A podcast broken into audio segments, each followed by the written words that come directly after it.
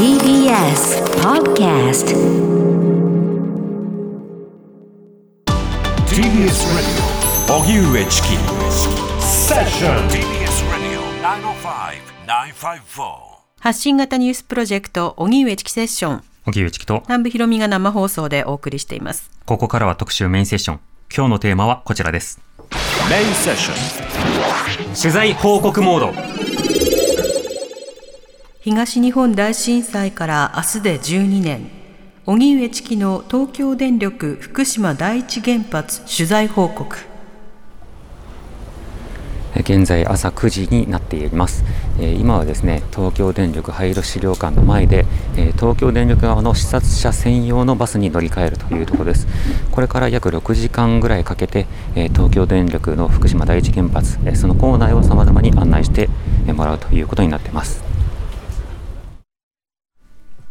はい。私、えー2月6日月曜日、そして7日火曜日の2日間、セッションをお休みしまして、はいえーその間取材に行ってました。はいその取材というのが、日本記者クラブの取材団に参加をして、東京電力福島第一原子力発電所の内部のえー様子というものを中心に取材をしてきたんですね。はいでその周辺などの取材もできたんですけれども、ええ今日は原発構内の様子、取材の様子というものをお伝えしたいと思います。はい東日本大震災から12年が経ち、えー原発の中は今どういった状況になっているのか、特にアルプス処理水と言われる、まあ、トリチウムなどの放射性物質を含む処理水、この海洋放出に向けた準備というものが今着々と進められています。一方で、えー廃炉作業のためにはデブリの取り出しであるとか、まあ、様々に言われる、まあ、あの放射性物質を含む、まあ、あの、例えば、えー水であるとか、はい。えーそれからまあ物体であるとか、あの、例えばあの作業服とかもね、ええ。あの次から次へと汚染されて生まれていくということになるので、そうしたものをどうしていくかなど、いろんな課題というのが山積みの状況があるんですね。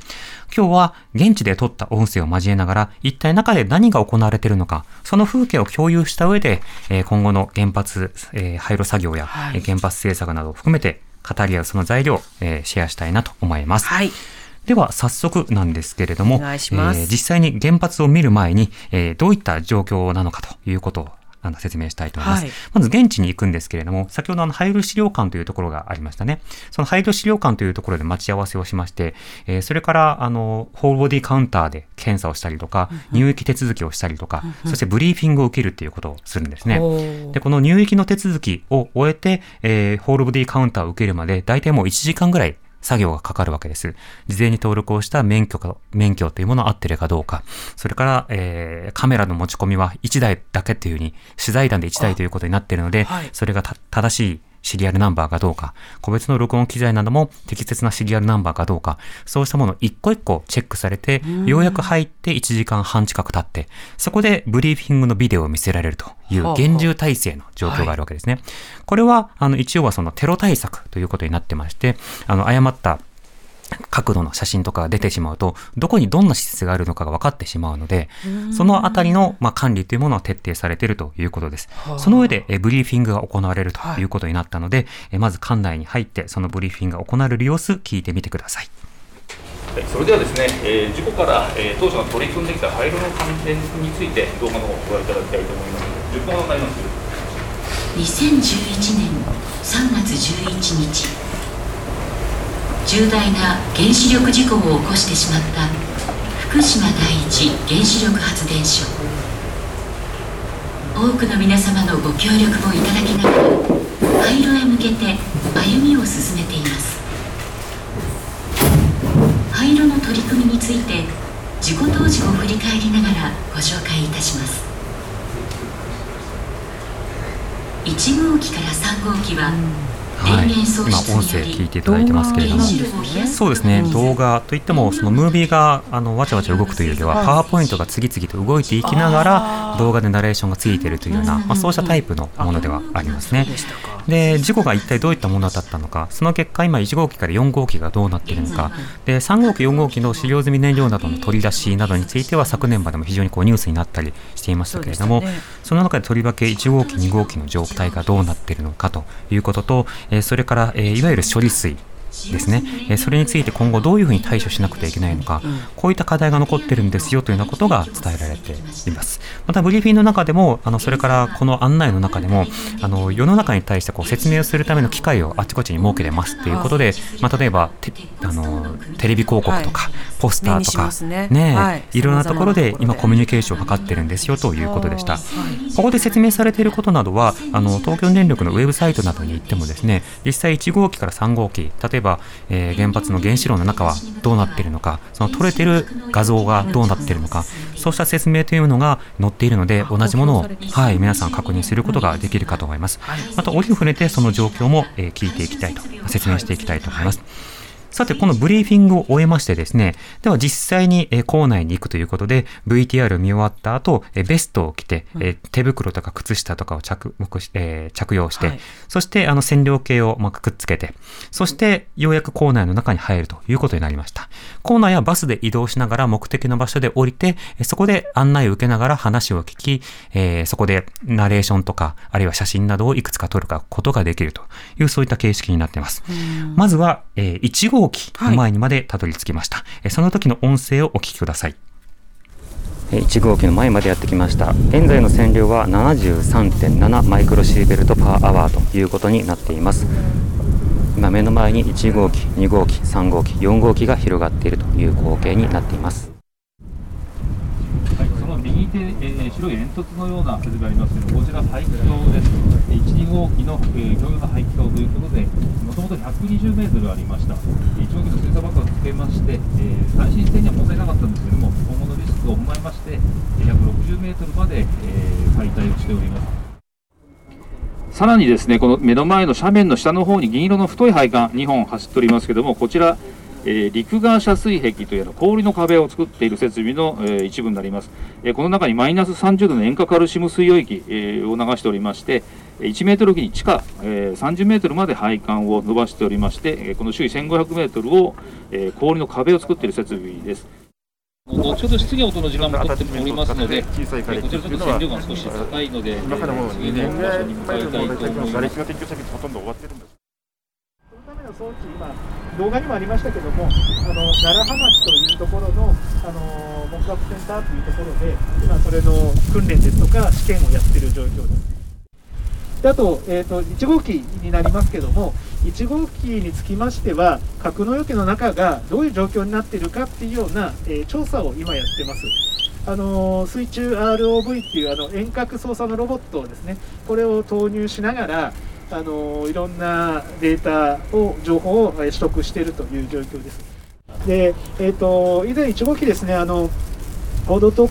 かでもあのお目にした方いらっしゃるかもしれませんけども、そのロボットであの映像を確認したときに、格納容器の中に原子炉ですね、圧力容器っていうのがあるんですけど、それは支えるあの鉄筋コンクリートのペデスタルっていう台座があります。でその台座があのちょっとコンクリートが一部あのなくなっていてあの中の鉄筋がこう見えてるっていうような状況がありました。でそれであの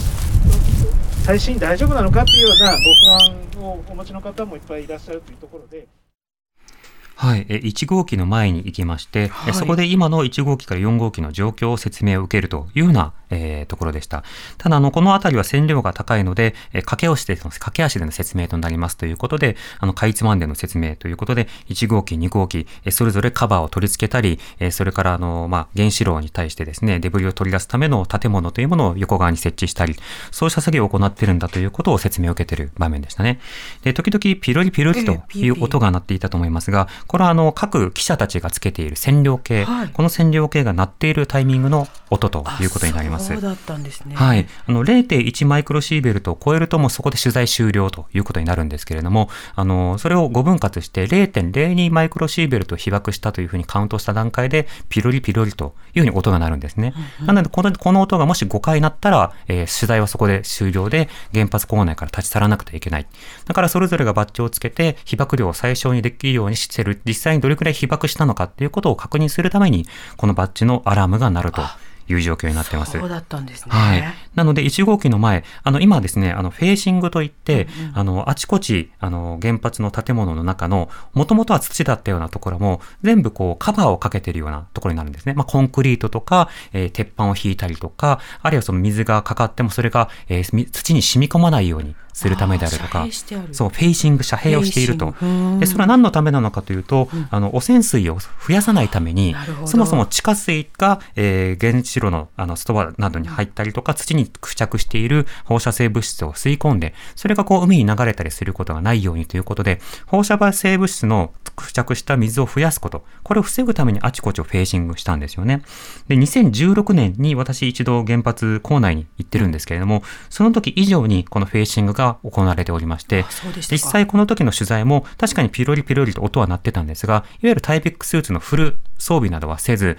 まあ、手袋とえーマスクとヘルメットとというものをするんですけれども、まあ、それぐらいの装備で一応は、えーこの1号機から4号機の前までは行って行くことができて、そこに20分から30分程度であれば、あの取材をすることができるという状況にはなってはいたんですね。えーしかしながらその中で説明される1号機から特に2号機、1号機、2号機の廃炉の状況というのはなかなか厳しい状況があるということも話を、まあ、あの伺います、えー音声の続きを聞いてください。はい、それでこれからですね、えー、水素爆発なんかを起こした1号機から4号機、えーその建物の前までですね、移動の方をしていきたいと思います。1号機のタービン建屋の今横までこう出てきまして、えーこちらの方からあぐるっと一周、2号機と3号機の間までですね、えー歩いていきたいと思いますけど、あのこの場所ですね、非常に線量が高い場所ですので、えーなかなかあ同じ場所でこう滞在をして、えー説明をするという時間はあまりないということだけご了承いただければと思います。現在ですね、ものすごく線量があの余ってきますので、ちょっとこの辺りはなるべく早めにですね、えー通過をしたいんですが大丈夫です。今、あ160マイクロぐらいですね。ただいま福島第一原発の1号機建屋の前に、えー立っています、えー今大変線量が高くて、えー、大体170マイクロシーベルトという数字が出ているという状況です。えー旧、えー事務本館などはあの水素爆発の爆風で壊れたままということになっておりまして、えーこの1号機の前さまざまにカバーを取り付けるための工事が行われているということになります。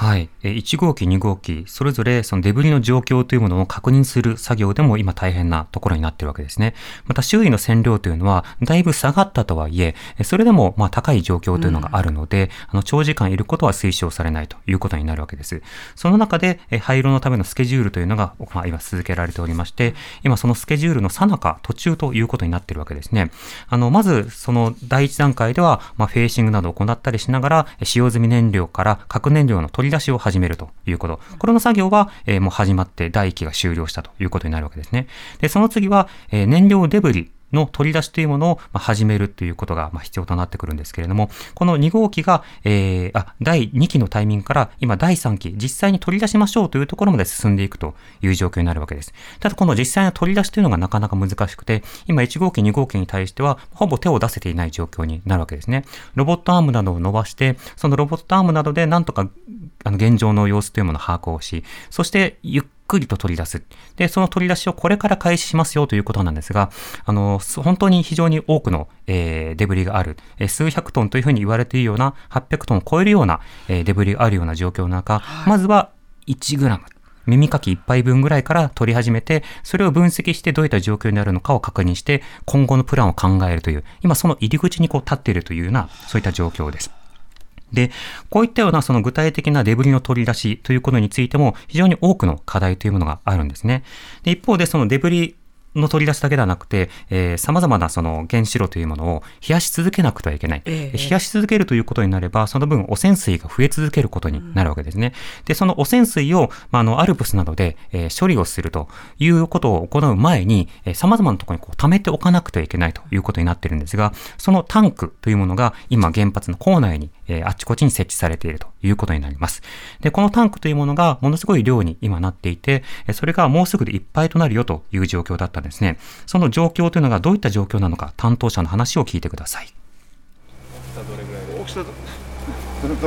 これあの一つ1000トン1000リュビ入るタンクなんですけど直径が10メートル高さが約15メートルという大きさになってます。容量的には1350なんですあ1000 1000トンですね。はい。あのいい1機1000トンで10機あの連結させてあの1つのタンク群として使いますのであの1000トン ×10 で1万トンが1つの単位になるという状況です。はい。あの、1000トンの入るタンク、設置型のタンクというものが、今1000機余りあるということになるんですね。だから、その原発の中で高い建物に立って、えー全体を見渡すと、もうあちこちにタンクがニョキニョキと生えているという状況になっています。でその1000機余りで総容量が137万トンということになっているんですけれども、今はそのうち96%、132万トンが埋められているということになるんですね。なので、あの、今年中にこの水というものがちょっと容量がオーバーしそうだということで、えー早急に対策をどうするかということが議論されるわけですね。え処理水を放出するということになれば、あの、処理をして流すということでタンクの水を減らすということになるわけですけれども、例えばそこに同意が得られないということになれば、じゃあタンクを増やすのか、あるいはその水をどうするのか、まあ、そうしたようなことが議論ということになるわけですね。一方で、このアルプス、えー実際にあの放射性物質などを取り除くといっても、何かその物質もなかったことにできるわけではないわけですよね。よねはい。なので、吸着をして、集めて、で、取り除くっていうことを繰り返していくということになるわけです。そうすると、当然ながら吸着をするした放射性物質は残るということになるので、それの保管や管理や廃棄、そしてどうやって減らすのかっていうことも、これまた課題となるわけですね。放射性物質がこの世からパッと消えてくれるものではなくて、え処理をするというのはある意味分けることではあるので、分けられた時にその水をどうするのか、水の方をどうするのか、こちらはトリチウム残っているけれども、それをどうするのか。でもその他様々なものを付着したものについてはどうするのか。これの議題が残っているわけですね。その処理水や放射性物質について担当者の話が続きます。あのヒックとかですね、そういったあのあ高性能の容器とかを運ぶときに、こういったあの重量物をこう、まあ、だなんですよねあの持ち上げたりしますんで、特にここに今トラックに乗っている、これあのおヒックっていうそのスラリー状のものをアクリルのこう容器の方にこう入れるので、それをこうやっぱりあの高線量のものなんで、やっぱ遮蔽を輸送の容器っていうのは非常に重いんですね。こういったものをこう吊り上げるときに、こういったクレーンが使われると。あのアルプスで処理をして水はきれいになるんですけどもあの放射性物質大半取るんですけどもじゃあ取った放射性物質はっていうとあのスラリーって呼ばれるその薬液を入れてその沈殿物を作ったりですとかあるいはあの左手側にあります吸着塔ですねあの吸着塔にこう吸着させて、え除去するものですからそこであの発生するその使用済みの吸着塔とかスラリーと呼ばれるものは大変放射線が高い状態になってます。あのまあ、簡単に近づけるものではないですのでしっかりあの遮蔽をしてですねあの表面の線量をそんなに高くない状態にした上で運搬するということであの重量物になってくるというような状況です。それはどちらに運搬してますはい、あの構内に専用のそのいあの保管エリアがありましてあのそこに運んでいく感じですあのタンクエリアのあの真ん中ぐらいにちょうど位置してるんですけどもはい。ということで、その処理水となった時に、その海洋放出をどうするのかということが注目が集まってますね。これは大事な論点です。と同時に、今話されたように、まあ、吸着をして、吸着灯で吸着をして、で、それらをこう集めたものはどうするのかというと、今は校内で保管をしているという状況にあるんですが、この、えー吸着したものなどの放射性物質を含む物体、まあ、固体廃棄物と呼ばれているんですが、この固体廃棄物も増え続けているという状況になるわけですね。そうすると、水はどうするのかだけではなくて、こうした廃棄物をどうするのか、そしてさらにそのデブリなども含めて、あの、様々な、あの、最終処分場などもどうするのかと保管場をどうするのかなどなど、いろいろな課題というものもあり続けるということになるわけです。なので、デブリの取り出しと、それから処理水の行方、ここに割と注目をされがちなんですが、曖昧な作業に発生するいろいろな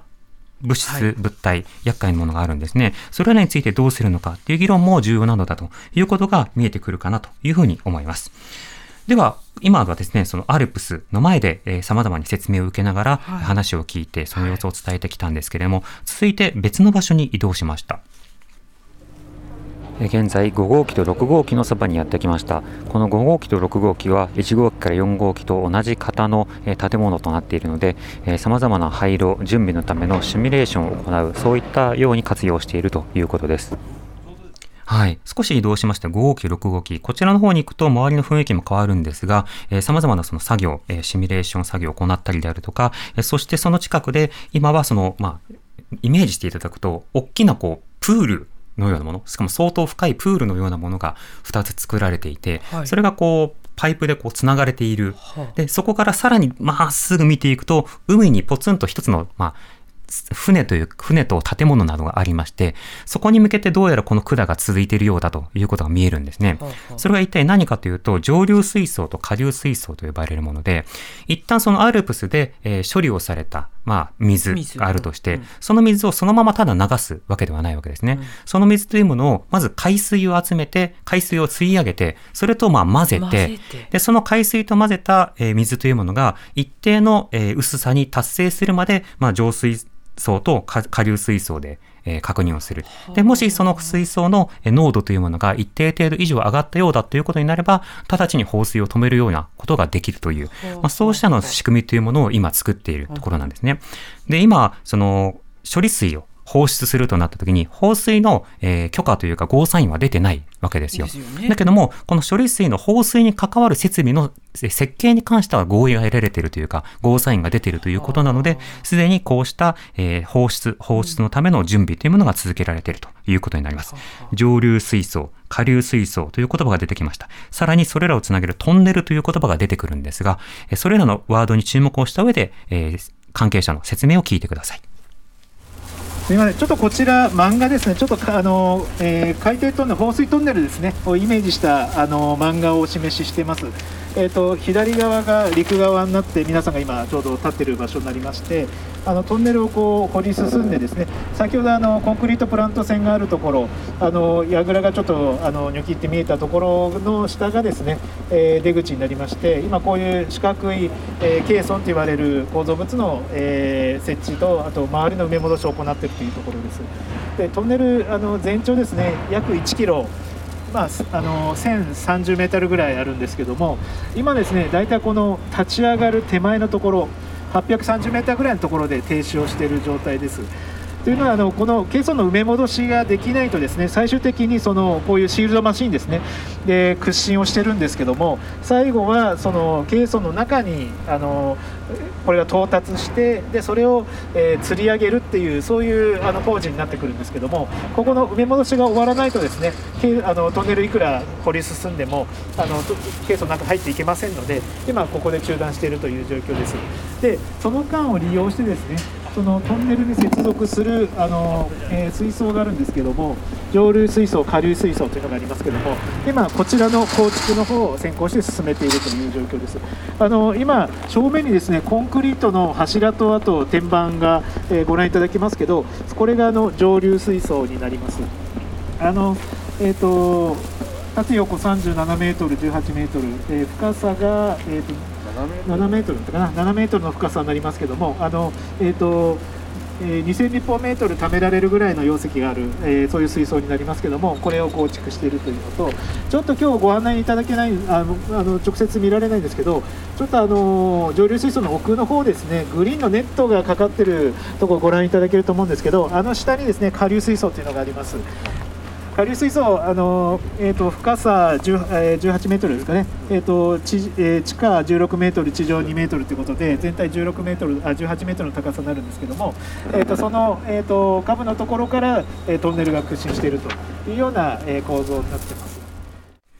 はい。今、漫画を使いながら説明しますみたいなことを話されてましたね。はい、ねはい、南部さんにもお見せしましょう。このアルプス処理水がどういうふうに海洋放出されるのかというものを東電側が作った資料というのが手元にあるわけですね。はい。で、ちょっとわかりにくいと思うんですが、すが漫画っていうか、まあ、イラストです。はい、イラストですよね。で、えっと、希釈用の海水というものをまず吸い取ります。はいうん、で、アルプスの処理水などが一定の基準に達すまで循環させながら、えー、トリチウムなど様々な物質を、えー、吸着します。はい、で、吸着されたものの処理はまた別問題として、その処理された水というものは、この水槽というところにやってきます。そしてその水槽の中で、さらに希釈、つまり薄めるということをして、薄めたものを今度は放水トンネル、1キロ先、原発構内から海の中までトンネルが作っておりまして、今途中でやめてますっていうのは、そのトンネルの工事が今途中で、止めてるんですよっていう話だったんですけれども、もしそこと、接続することになれば、えー、1キロ離れた海から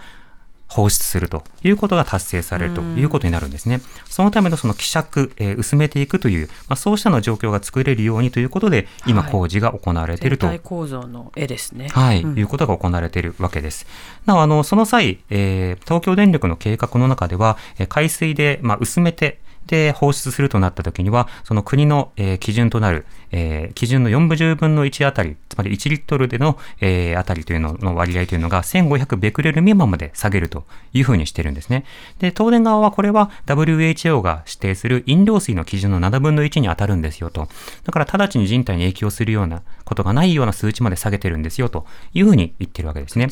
また年間の放水のその総量というのも決めていまして、はい年間で、えーこれぐらいの容容量までは流していいが、それを超えてはいけないという数字を決めています。約20兆ベクレルなんですけれども、この値というのがえー原発事故前に流していた量と同程度の総量にするのだと。だから、あの、東電側としては、えー1日に流す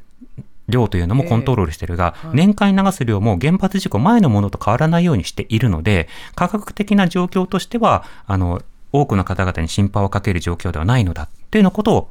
説明するということが続いているわけですね。はいでなおかつ、その処理水について大丈夫かという疑念の声というものは、それでも尽きないというところがあります。でしょうね。そこで今始められているのが原発構内で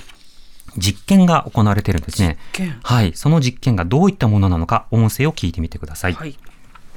皆さんどうも遠いところありがとうございます。えっ、と私はあの発電所で海洋生物の飼育試験を担当してます山中と申します。よろしくお願いします。これこれ今からこの海洋生物の飼育試験施設の中ご案内しますけれども、中に入る前に一つあの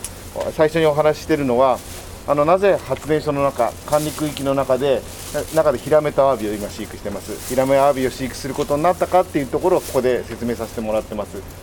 不安っていうのは何かっていうとあのアルプス処理水じゃなくてトリチウムが濃縮しないっていうのは理屈では分かってるんだけどもやはり一番問題なのは風評被害だという話を聞きますで我々はあのアルプスの濃度はこれぐらいあじゃないです。トリチウムの濃度はこれぐらいですよっていう話とかすぐ拡散するんですよとか濃縮しないんですよっていう話なんかをするんですが数値で示されるよりもやはり一番安心につながるのはアルプス処理水を入れた海水でさあの生物がちゃんと生きているのを見せてくれるのが一番安心につながるっていう話をたくさんお聞きお聞きしました。ですので、えー、と生き物を飼うっていうのは非常にリスキーです。あの金魚とか飼った方いると思うんですけど病気が発生すればあっという間に蔓延して死んでしまったりして別の風評被害なんかを呼んでしまう可能性もあるのであの正直言うとあの二の足を踏んでたところはあるんですけれども皆様のお話を聞いてじゃああえてあのこちらで飼育しようということで去年の9月からこちらの飼育試験施設で飼育を始めました。で、えー、とそのためのいろんな工夫もしてありますのでそれも含めてご説明します。中にこれからご案内します。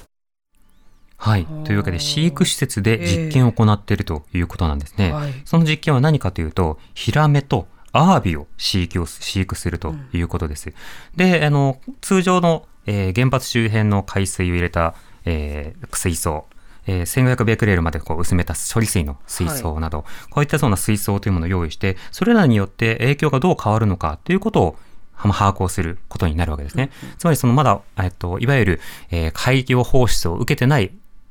水の状況と海洋放出をするとされるその水の中で育てた場合何がどう変わるのかそうしたものをモニタリングしているということです、説明は続きますのでお聞きください。こんなのを観察して記録すそれとこのあの様子っていうのはあの記録するだけではなくて日誌で公表してますけどもそちらの水槽蓋いきますけどそこにカメラをしています水中カメラを入れてあって24時間 YouTube で配信してます、えーまあ、通常だったらヒラメがペタッとしてるところなんですが餌をあげてる時今皆さんが撮ってるような動いてるシーンとか、えーたまに喧嘩をします。そういうシーンも、まあ、カメラの前でやっていただけやってくれれば映ると。いうような状況を、えーこちらの水槽それからアルプス施設で入れた水槽両方に入れてあって、えー比較できるようになってますはい。様々な原子力施設からは、もともと、まあ、あの放射性物質を含む水というものは希釈した上で放出され続けてはきたわけですね。ただ、あの、福島第一原発については事故が起き、そして様々な情報の妥当性、正確性というのに対して疑念が向けられるような状況というのがある。そしてまた、あの、今回希釈をした、あるいは、えある程度処理をした、そうしたような水というものをこう流すといったとしても、それらが例えば海に流れた場合、何が起こるかわからないじゃないか。とりわけ、例えば生物などに、ま濃縮されてしまった場合、大変な影響が出て、それを食べることになったりすれば健康被害とかどうなのっていう、そうした疑問などが湧いてくるところがあるわけですね。そ、ねはい、それに対して実際に、まヒラメ、えなどをですね、こう育てていくことなどによって、うん、それぞれのあの海産物の体内にどれぐらいの放射性物質が実際に蓄積をするのかというところを、ま調査をしていると。で、今のところのの実験結果の状況では、あの、体内には一定程度は蓄積するけれども、それは海洋量と同じものであって、周りの海洋、海洋海の中の、えー、例えば放射性物質というものが少し下がれば、あの、魚の中の放射性物質も下がると。つまり濃縮されて蓄積するっていうことはどうも今の実験の中ではなさそうだと。ただ、かつ関連の実験、や研究というのは先行研究として行われているわけだけれども、あの、そういうふうに蓄積されて蓄積されて濃度が高い魚が生まれましたっていうことは、なかなか生まれなさそうだよ。というようなことを、伝えているわけですね。なおかつそうした飼育の様子というものを、えー、YouTube などにこうやって公開することによって、そのデータというものをま改ざんしたりというか、捏造したりとか、いじったりしないような状況というものを作る。ある種の透明性の確保のために、もうこういった海洋生物の飼育というものを行っているのだというような説明がなされていました。はいで、この海洋生物の飼育実験というのは、これからも続いていくわけですし、なおかつそのしばしばポイントポイントごとに海洋生物の中にどれぐらい、えー、様々な放射性物質が蓄積しているのかということを実際に測ってみるということもするわけですね。そうすることによって本当に蓄積するのかしないのか、蓄積しないというふうに研究成果としては言えるというふうに東電側は主張しているのだけれども、そのあたりの実態がどうなのかというようなことを、まあ、このような仕方で説明する、コミュニケーションのためのツールとして使っているということでしたね。はいで、あの、実際ここまであの、いろいろ取材をしてきて、本当に駆け足の取材ではあったんですけれども、まず1号機から4号機までを見て、そして、あの、まあ、プールを、え上流水槽と下流水槽を見て、はい、でそこでこう希釈をして流すんだというルートを見た上で、さらにこういった、え生物飼育実験が行われているところというものを、まあ、ダババッと見てきたということです。で、その間間には、やはりそのタンクであるとか、まあ、作業員の方々の作業している様子とか、はい、そうしたこともまあ目に飛んでくる、飛び込んでくるんですけれども、ね、確かにフェーシングなどによって被爆線量も落ち着いたと。また、糖度遮水壁とか、あるいはその前でサブドレインなどを設けることなどによって、えー、汚染水そのものが増えることを抑止しようという試みは行われ続けている。ただ、あの、そこでもどうしても冷やし続ける水、あるいはどうしても流れ着いてしまった水、そのことによって増えてしまうような汚染水に対して、どう対策しなくてはいけないのか、対応しなくてはいけないのかという課題そのものは、もう課題としてそこにあるわけですね。うん、それに対する解決策として、東電側としては、この処理したものを薄めた仕方で海に流させてくださいっていうことで進めていて、政府もそれに対して同意をしている。それのまあ一つコミュニケーション材料として、まあ、海洋生物に対して実際実験を行ってみて、ほら、この通り、今のところ問題なさそうですよっていうところを、まあ、アピールをしているという段階だったんですね。では、それについてどういうふうな疑問を持つのか、この後ね、記者とのやり取りなどもありますので、その後もお聞きください。はい、発信型ニュースプロジェクト TBS ラディオ905-954おぎゅうえちきセッションおぎゅうえちきセッション今日の特集メインセッションは東日本大震災から明日で12年、荻上チキの東京電力福島第一原発取材報告をお送りしています。はい。では続いてなんですけれども、はい、今話してきたのは各スポットを回るということでしたが、え全体の姿がどうなっているのか、それを一望できる場所に移動しました。現在、大型休憩所という場所の屋上に来ています。ここの屋上、他の建物より高い場所になっておりますので、えー、構内の様子というものが一望できるような状況になっています。今、福島第一原発の、えー、敷地内にはですね、まあ、所狭しと大きなタンクが並んでいます。そして奥側にある、えー、第1原発、第2原発、えー、1, 号1号機、2号機、3号機、4号機と、そして遠くに5号機、6号機ということも見て取れます。はい、この大型休憩所の屋上に行くのに、まあ、100段近い建物あ階段を上がっていって、はい、でその上から見ると、まあ、ひとまず一望することができるわけですね。どこでどんな建設が建設が続いているのかということが見て取れるということになるわけです。そうしますと、まあ、校内も相当広いんですけれども、そこにまあ所狭しとタンクが並んでいて、タンクを置くにもまあ限界はあるだろうなという感じがするわけですね。そうすると、まあ処理水を何かしらの仕方で、えー手放すのか、それとも処理水処理水や汚染水などを保存するような場所というのを他に確保するのか、いずれにしてもこの水対策というものを考えなくてはいけないというところがあるわけですね。先ほど言ったように、その汚染水対策というのはもともといろいろやっておりまして、あの、汚染源そのものを防ぐだけではなくて、水を近づけない。だからサブドレインなどによって、まあ、地下水などが汚染しないようにするであるとか、まあ、そうした汚染水などが漏れないようにするなどの今まで対応してきたわけですね。昔はあのタンクから例えば水が漏れましたよとか、いろいろなその事故トラブルなどもあったりしたわけですけども、その都度様々な課題というものに対して向き合わなくちゃねということで、この汚染水対策及び処理水をどうするのか、まあ、その課題というものが今目の前にあるということになるわけですね。ただ、ここで問題なのが、その処理水実際に流すということについて、科学的、科学的というふうに言うのだが、その科学っていうものに対する多くの人たちの不信というものがある中では、コミュニケーションがとても重要ということになってくるわけですね。はいそうすると、具体的に今回は例えば記者たちに公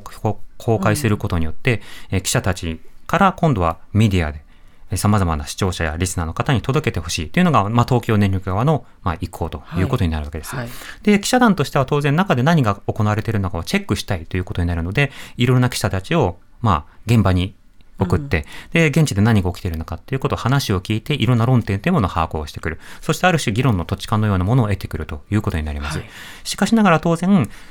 記者の側も東京電力の側の言ってることに対して、それをそのまま流すっていうことだと広報になりますよね。そうですねこういった課題が残ってますとか、このあたりあまり話は強調されてませんでしたっていうのことを伝えることもまた報道の役割ですし、一方で、まあ、東京電力のこういったコミュニケーションを担当するような所幹部などに関しては、記者たちからいろいろな質問が来たりとか、えそうしたものについて、次はどう説明しようかとか、どういったようなアプローチが自自分たちには足りなかったのかとか、そうしたことを考えるすごく大事なまあきっかけにならないといけないというふうに思うんですね。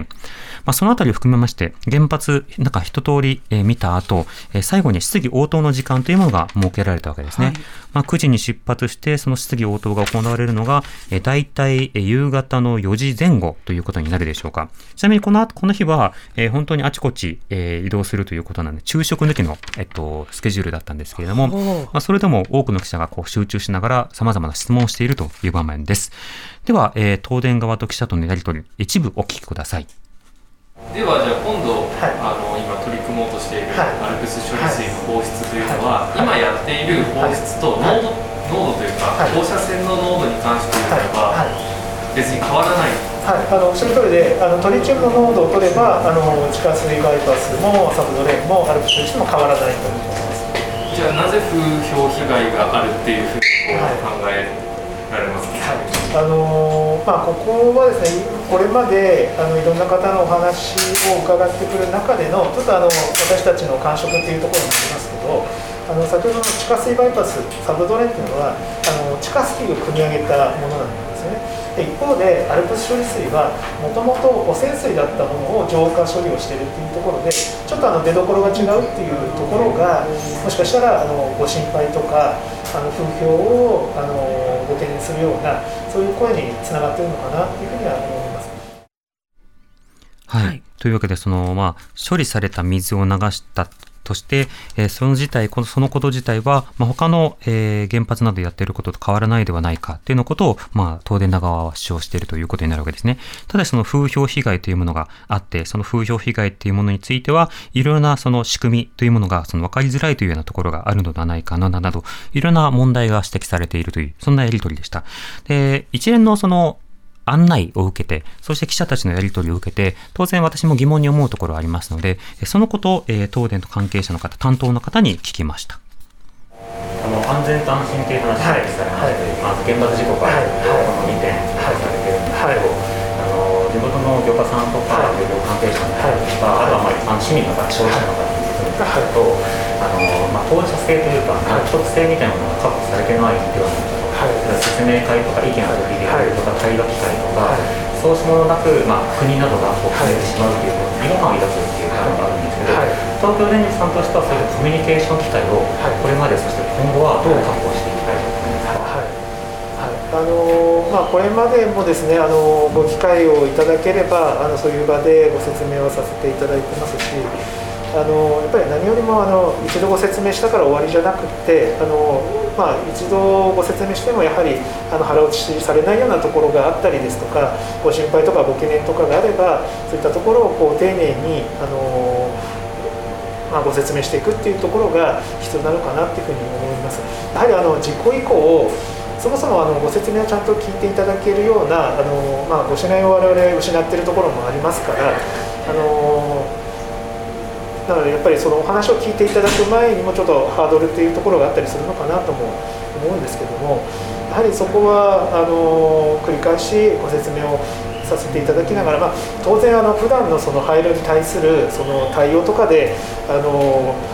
なんですかねあのごご不安を与えるようなそもそもトラブルを起こさないとかあのしっかりこうまあ広報あの公表ですねそういったところも包み隠さずお話しするとかそういうあの、まあ、丁寧な対応をしながらあの、まあ、なるべくご指南いただけるような形にしつつですねあの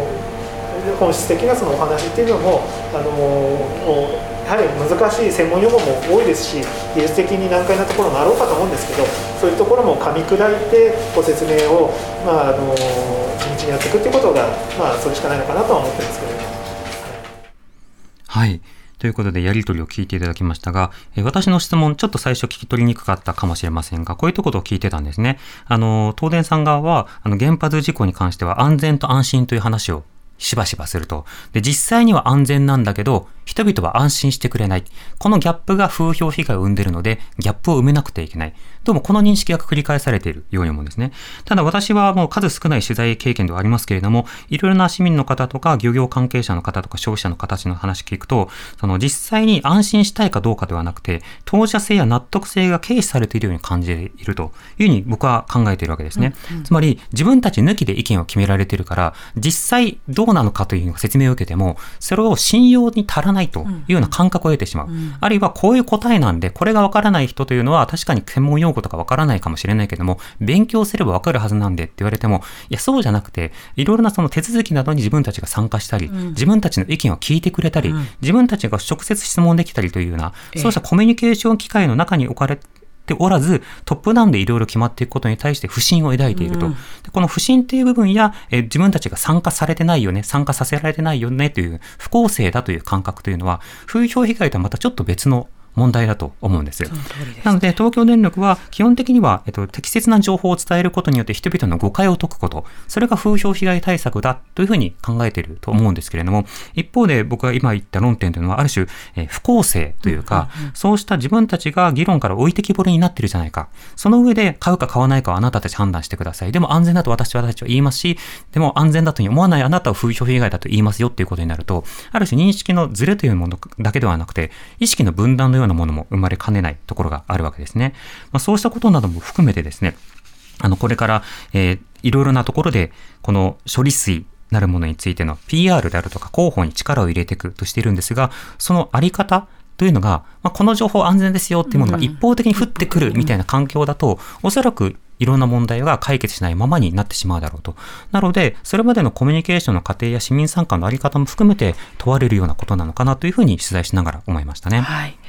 えー、ラジオネームスネークさんからメールをいただきました。どうもありがとうございます。いつも、えー、事故から12年経った今も増え続ける処理水や放射性廃棄物の保管や最終処分の問題。特集を聞き当然のことなのですが、改めてまだまだ深刻な事態が続いているのだと実感しています。この先、他の原発が事故を起こしたり廃炉する場合に発生する放射性廃棄物の問題を徹底的に議論せず原発の再稼働や稼働期間を延長してしまうのは放射性廃棄物の問題を先延ばししているに過ぎないのではないかと特集を聞き政府の原発政策の姿勢に疑問を感じてしまいましたとうんいただいていますよ。そうですね。廃炉がどうあるかにせよ、日本の原発政策というのはまだ出口のない状況ということが続いているわけです。そしてデブリの取り出しなどについても、